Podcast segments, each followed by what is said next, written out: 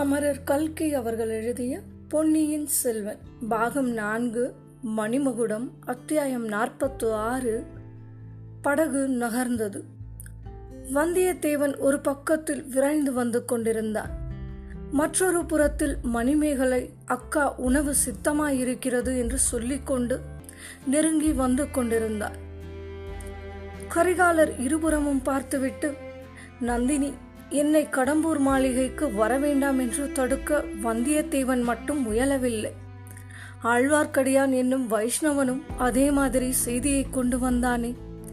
என் தந்தையின் உயிர் நண்பரும் என் பக்திக்கு உரியவருமான முதன் மந்திரி அனிருத்தரும் சொல்லி அனுப்பினாரே என்றார். முதன் மந்திரி அனிருத்தர் தங்கள் தந்தையின் பிராண சிநேகிதர். ஆகையினால் தங்கள் தந்தையின் பிராணனை தாமே அபகரிக்க பார்க்கிறார். தங்களுடைய பக்திக்கு உரியவர். ஆகையால் தங்களுக்கு அடுத்த பட்டம் இல்லாமல் செய்ய பார்க்கிறார். ஏன்? தாங்கள் வெறி பிடித்தவர் என்றும் தெய்வ பக்தி இல்லாதவர் என்றும் அவருக்கு எண்ணம்.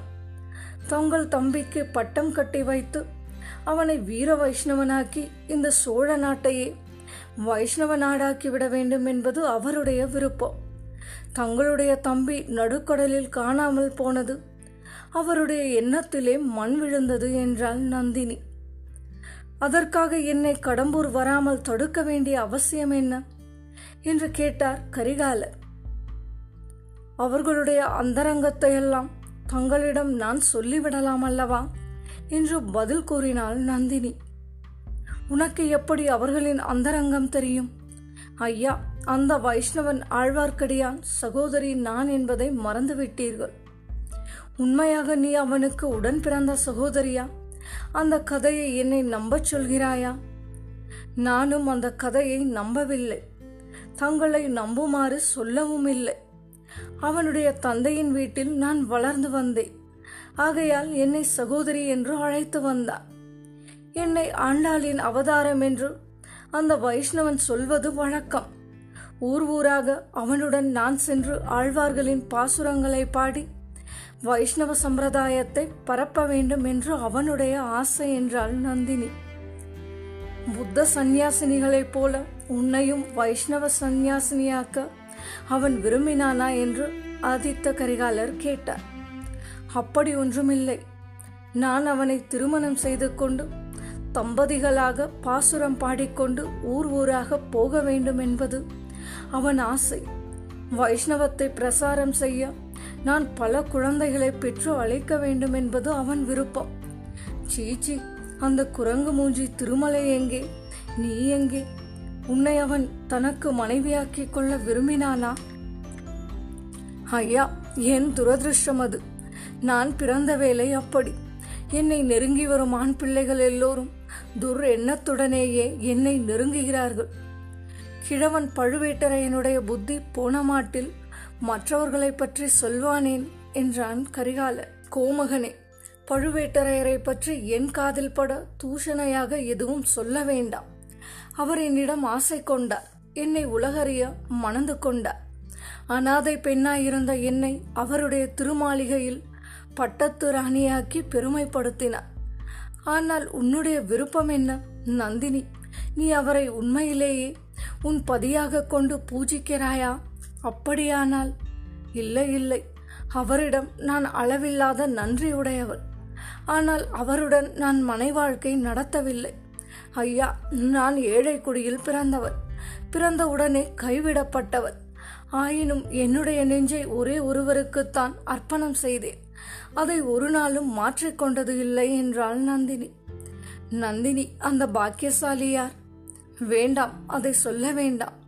நீ யார்? உண்மையை சொல்.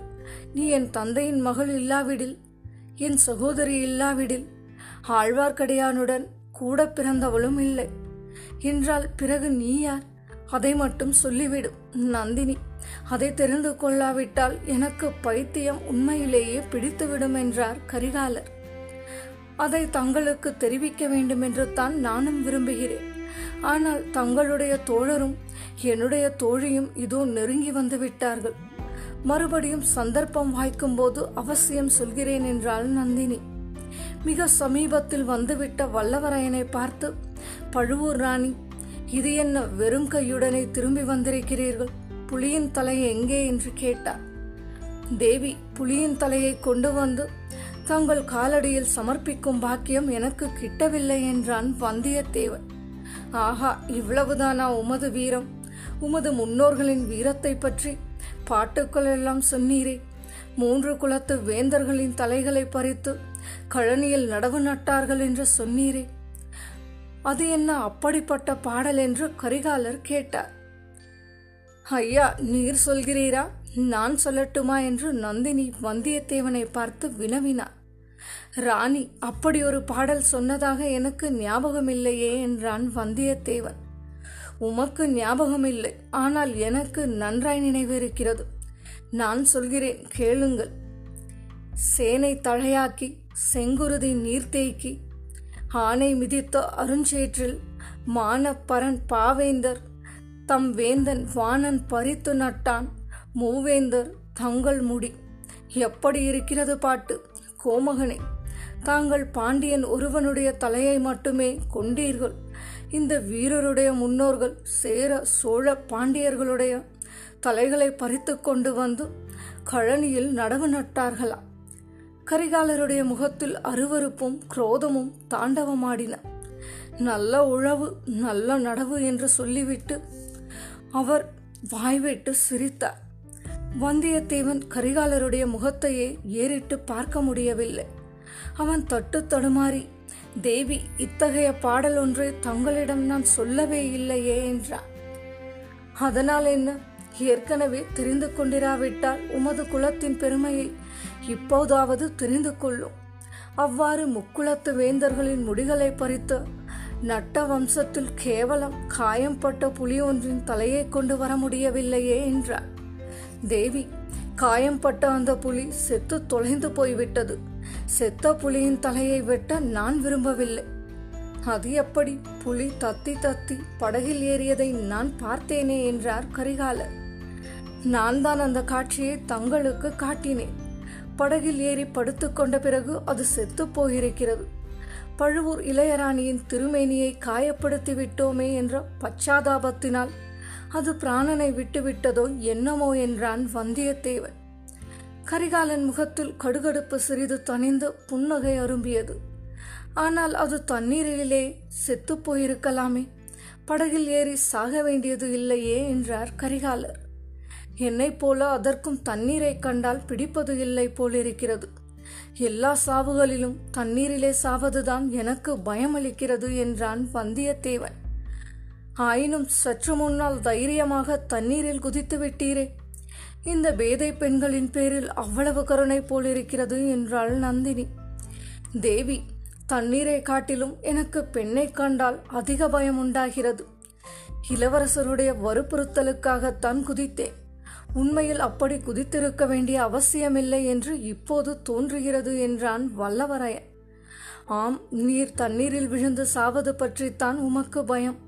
பிறரை மூழ்கடித்து சாகச் செய்வது பற்றி உமக்கு பயமே இல்லையே என்றாள் நந்தினி.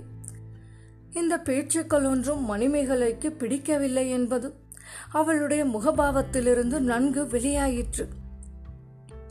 அக்கா சமைத்த உணவு ஆறிப்போய்விடும் வாருங்கள் போகலாம் என்றார். நால்வரும் பளிங்கு மண்டபத்தை நோக்கி நடந்தார்கள்.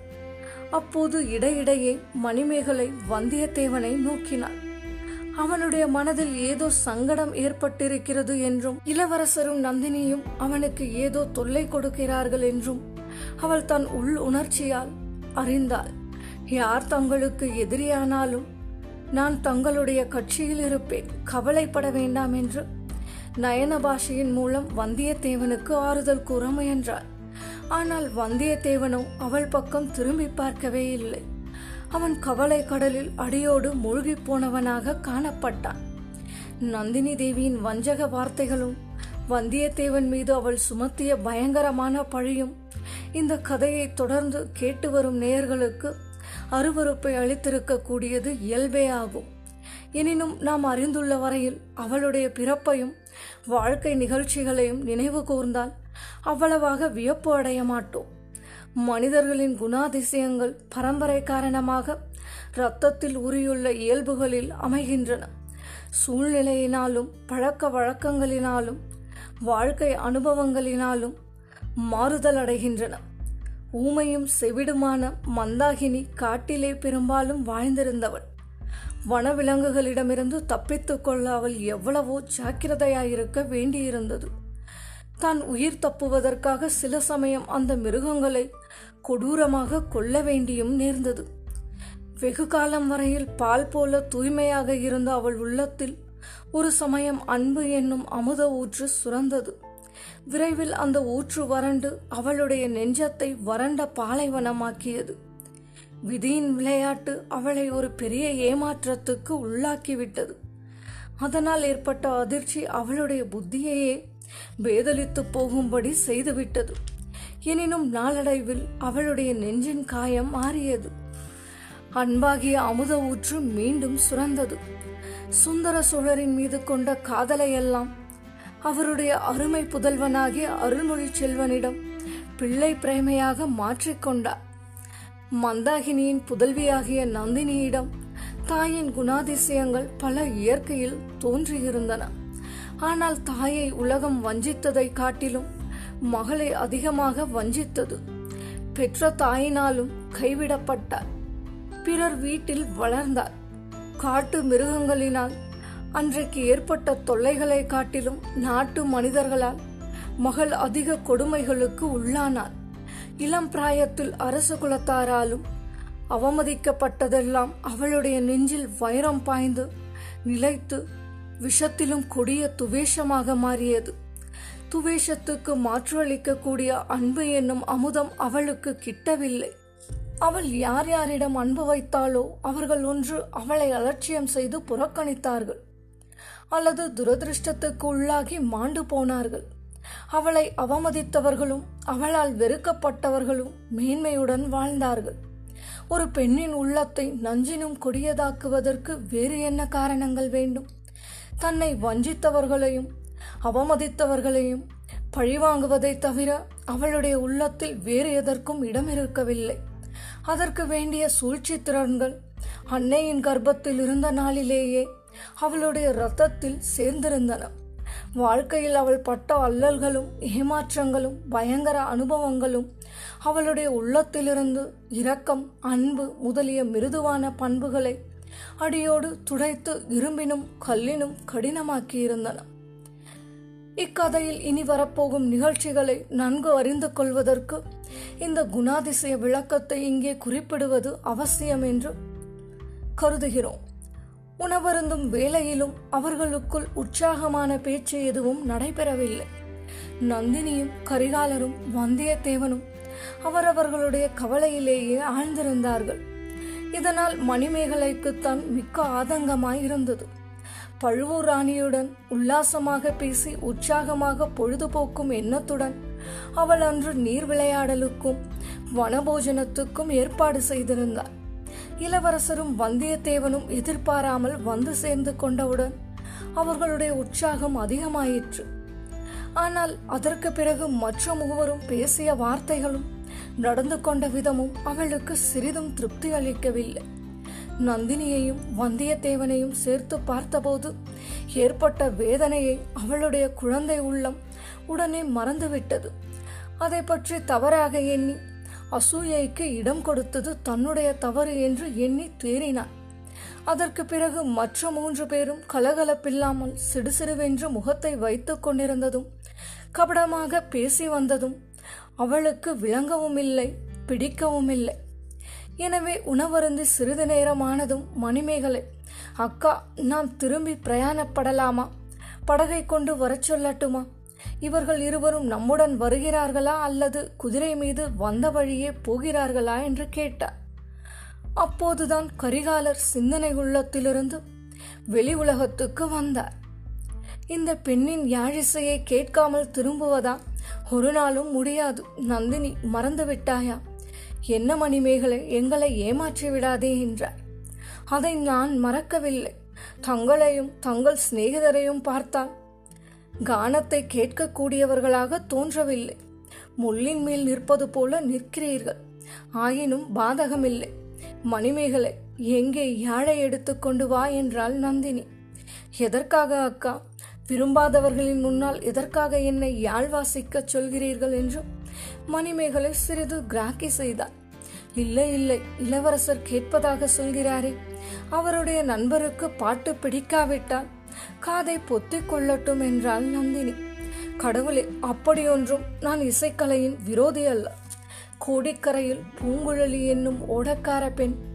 அலைக்கடலும் ஒய்ந்திருக்க அகக்கடல்தான் பொங்குவது ஏன்? என்று ஒரு பாட்டு பாடினார் அதை நினைத்தால் இப்போதும் எனக்கு உடம்பு சிலிர்க்கிறது என்றான் வந்தியத்தேவன். சில பேருக்கு சிலருடைய பாட்டுத்தான் பிடிக்கும். என்னுடைய பாட்டு உங்களுக்கு பிடிக்குமோ என்னமோ என்றால் மணிமேகலை. பிடிக்காமல் போனால் யார் விடுகிறார்கள்? அதற்கு நான் ஞாயிற்று. நீ யாழை எடுத்துக்கொண்டு வா என்றார் கரிகாலர். மணிமேகலை யாழை எடுத்துக்கொண்டு வந்தார். பளிங்கு மண்டபத்தின் படிக்கட்டில் மேற்படியில் உட்கார்ந்து கொண்டார். நரம்புகளை முறுக்கி ஸ்ருதி கூட்டினான் ஏழு தந்திகள் கொண்ட யாழது. ஒவ்வொரு தந்தியிலும் பாதி வரையில் ஒரு ஸ்வரமும் அதற்கு மேலே இன்னொரு ஸ்வரமும் பேசக்கூடியது. சிறிது நேரம் யாழை மட்டும் வாசித்து இன்னிசையை பொழிந்தார். கரிகாலரும் வந்தியத்தேவனும் உண்மையிலேயே மற்ற கவலைகளையெல்லாம் மறந்துவிட்டார்கள். யாழின் இசையில் உள்ளத்தை பறிகொடுத்து பரவசமானார்கள். பின்னர் மணிமேகலை யாழ் இசையுடன் குரல் இசையையும் சேர்த்து பாடினார். அப்பர் சம்பந்தர் சுந்தரரின் தெய்வீகமான பாசுரங்களை பாடினார். சிறிது நேரமானதும் இளவரசர் மணிமேகலை உன்னுடைய கானம் அற்புதமாயிருக்கிறது. ஆனால் எல்லாம் பக்திமயமான பாடல்களையே பாடி வருகிறார் அவ்வளவாக நான் பக்தியில் ஈடுபட்டவன் அல்ல சிவபக்தியை எல்லாம் மதுராந்தகனுக்கே உரிமையாக்கிவிட்டேன். ஏதாவது காதல் பாட்டு பாடு என்று சொன்னார். மணிமேகலையின் அழகிய கன்னங்கள் நாணத்தினால் குழிந்தன. சிறிது தயக்கம் காட்டினார் பெண்ணே ஏன் தயங்குகிறாய்? இங்கே நீ காதல் பாட்டு பாடினால் என்னை உத்தேசித்து பாடுகிறாய் என்று நான் எண்ணிக்கொள்ள மாட்டேன். என் சிநேகிதனும் எண்ணிக்கொள்ள மாட்டான். ஆகையால் தயக்கமின்றி பாடு என்றார் கரிகாலர். அப்படி யாராவது எண்ணிக்கொண்டால் மணிமேகலை அதற்காக கவலைப்படவும் மாட்டாள் என்றாள் நந்தினி. அக்கா இரண்டு புருஷர்கள் இருக்கும் இடத்தில் இப்படி பரிகாசம் செய்யலாமா? என்றால் மணிமேகலை. இவர்கள் புருஷர்கள் என்று நீ நினைப்பதுதான் பிசகு. ஒரு செத்த புலியின் தலையை கொண்டு வர முடியாதவர்கள் ஆண் பிள்ளைகள் என்று சொல்ல முடியுமா? முற்காலத்தில் தமிழ்நாட்டு வீர புருஷர்கள் உயிருடன் புலியை பிடித்து அதன் வாயை பிளந்து பற்களை பிடுங்கி கொண்டு வந்து தங்கள் நாயகிகளுக்கு ஆபரணமாக சூட்டுவார்களாம். அந்த காலமெல்லாம் போய்விட்டது. போனால் போகட்டும். நீ பாடு. அன்றைக்கு என்னிடம் பாடி காட்டினாயே. அந்த அழகான பாட்டை பாடு என்றாள் நந்தினி. மணிமேகலை யாழ் வாசித்துக் கொண்டு பின்வரும் கீதத்தை பாடினார் அது என்னமோ இத்தனை நேரம் பாடியதை காட்டிலும். இந்த பாட்டில் அவள் குரல் இணையற்ற இனிமையுடன் அமுத வெள்ளத்தை பொழிந்தது. இனிய புடல் அருவி தவள் இன்பமலை சாரலிலே கனிக்குளவும் மரநிழலில் கரம் பிடித்து உகந்தது எல்லாம். கனவுதானோடி சகியே நினைவுதானோடி. புன்னை மரச் சோலையிலே பொன்னொளிரும் மாலையிலே. என்னை வரச் சொல்லி அவர் கண்ணல் மொழி பகர்ந்தது எல்லாம். சொப்பனம்தானோடி அந்த அற்புதம் பொய்யோடி.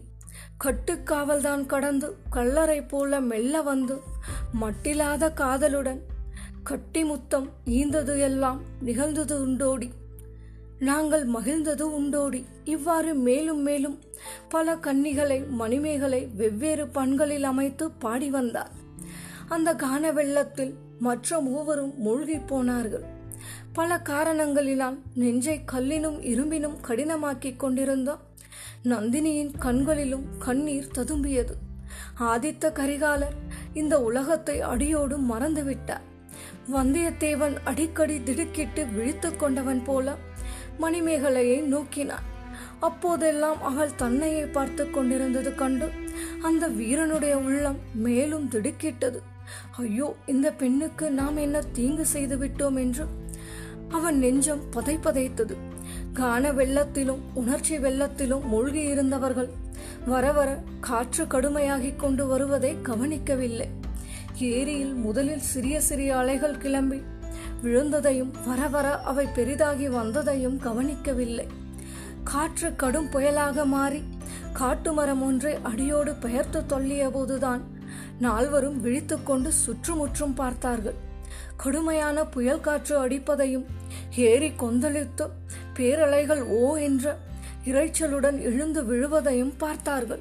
திடீரென்று நந்தினி ஐயோ படகு எங்கே? என்று அலறினார் கட்டி போட்டிருந்த இடத்தில் படகை காணவில்லை.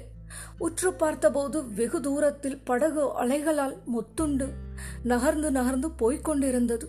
ஐயோ இப்போது என்ன செய்வது? என்று நந்தினி அலறினார் உங்கள் இருவருக்கும் குதிரை ஏறத் தெரிந்தால் ஏறி போய்விடுங்கள்.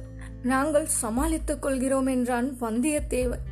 இந்த புயல் காற்றில் காட்டு மரங்கள் பெயர்ந்து விழுந்து எங்களை சாக அடிப்பதற்கு வழி செய்கிறீர்களா என்று நந்தினி கேட்டார் அதெல்லாம் வேண்டாம். புயலின் வேகம் தனியும் வரையில் இங்கேயே இருந்து விடுவோம். அங்கே போய் என்ன செய்ய போகிறோம்? சமையலுக்கு பண்டங்கள் இருக்கின்றன.